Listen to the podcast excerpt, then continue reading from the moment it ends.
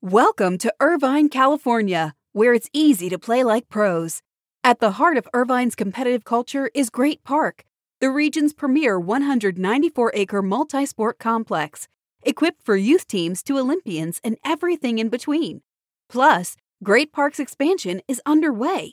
With near perfect weather and a thriving sports scene, Irvine is the place to play. Visit destinationirvine.com for more information.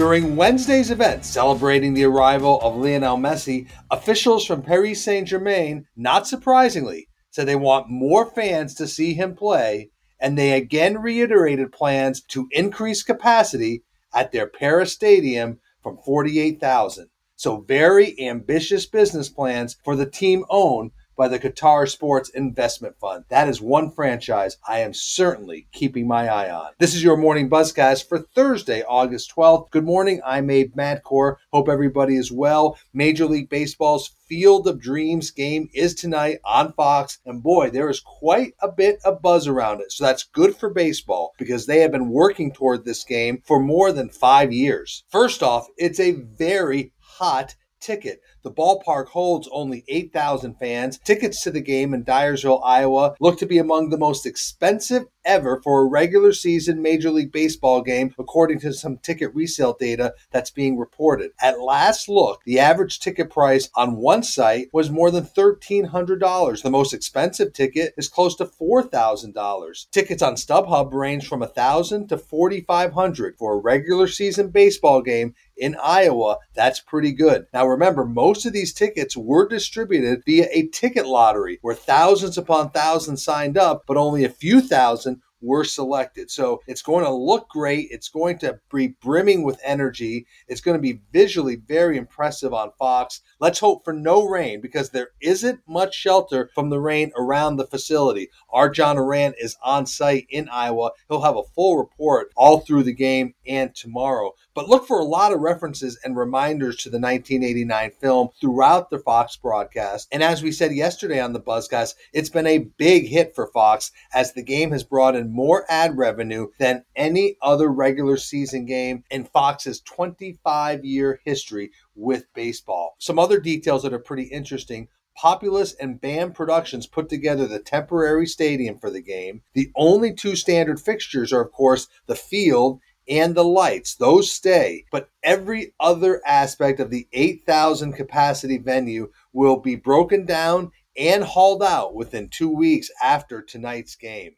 But I predict this will be a regular stop on Major League Baseball's schedule going forward. And as far as next year, I look for the Cubs to be one of the teams in the Field of Dreams game. But I'm looking forward to watching that tonight on Fox. Last night, I went to an event hosted by the Charlotte Sports Foundation and heard ESPN's Marty Smith tell some great stories about his career. And he talked about the wild west of college sports and the implications of name, image, and likeness. Well, one of the biggest deals to come from name, image, and likeness was announced yesterday. Dr. Pepper has signed Clemson quarterback DJ Uiagalelei and will feature him in a national TV campaign. And this marks the first mainstream mainstream consumer product brand to partner with one major college football player for a national ad campaign. Now, Clemson's quarterback will play himself in the latest version of those really fun, those really creative Fansville ads by Dr. Pepper, and he'll be featured throughout the campaign. He recently filmed an ad while wearing a regular logoless orange jersey because in South Carolina, state law prohibits student athletes from using the school's trademark, so you won't see any Clemson branding associated with this Dr. Pepper campaign. It's Dr. Pepper's first deal with a college athlete since the NCAA granted name, image, and likeness rights. Meanwhile, Uiagalelei is represented by Vayner Sports. He has deals with Bojangles and the NFT platform Candy digital. So I think that is one of the most interesting deals so far. Dr. Pepper signing a major college football player in the Clemson quarterback. Another part of the discussion last night at the reception was everybody craving to return to normal at sports events. While there was a lot of discussion about college sports last night at the event, another part of the discussion was everyone craving to return to normal at sports events, but more and more concerned with the Delta variant. Here's some stories that are related to that this morning morning, the Winnipeg Jets will require all fans to be fully vaccinated to attend home games at Canada Life Center this season. This is the first team that I can think of that has required fans to be fully vaccinated. The team said they surveyed season ticket holders and that season ticket holders had made it very clear that this was their preference.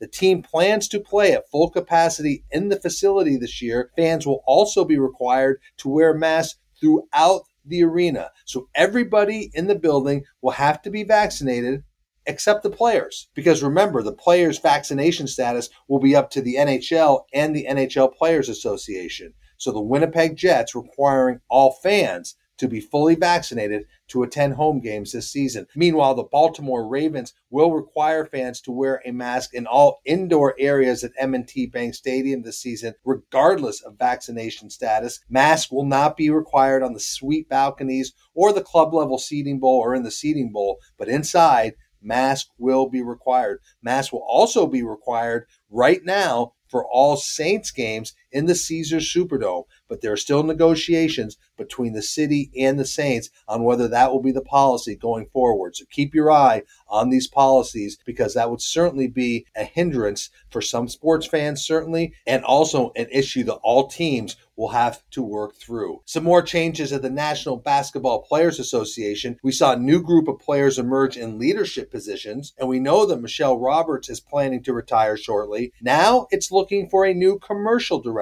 as Payne Brown is stepping down as president of Think 450, which is the NBPA's licensing arm. Brown's departure is effective on September 13th. He joined Think 450 in October of 2018. So the National Basketball Players Association looking for a new commercial director for its licensing arm. And finally, talk about a strong foursome. This must have been fun and fun to watch. Think about this former ACC Commissioner John Swofford, UNC Athletic Director Bubba Cunningham, former UNC basketball coach Roy Williams, all teed it up alongside Hideki Matsuyama yesterday in Greensboro, North Carolina at the PGA Tour's Wyndham Championship Pro Am. That must have been fun. No word on the scores from the Sedgefield Country Club, but I bet that was a pretty competitive round. It must have been a lot of trash talking and it must have been a lot of fun. So good for them to get a round of golf in at Greensboro. So that is your morning buzzcast for Thursday, August 12th. I'm Abe Madkour. Hope everybody has a great day. Stay healthy. Be good to each other. I'll speak to you very soon.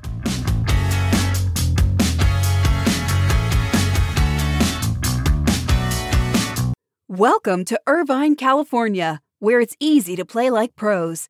At the heart of Irvine's competitive culture is Great Park, the region's premier 194 acre multi sport complex, equipped for youth teams to Olympians and everything in between. Plus, Great Park's expansion is underway. With near perfect weather and a thriving sports scene, Irvine is the place to play. Visit destinationirvine.com for more information.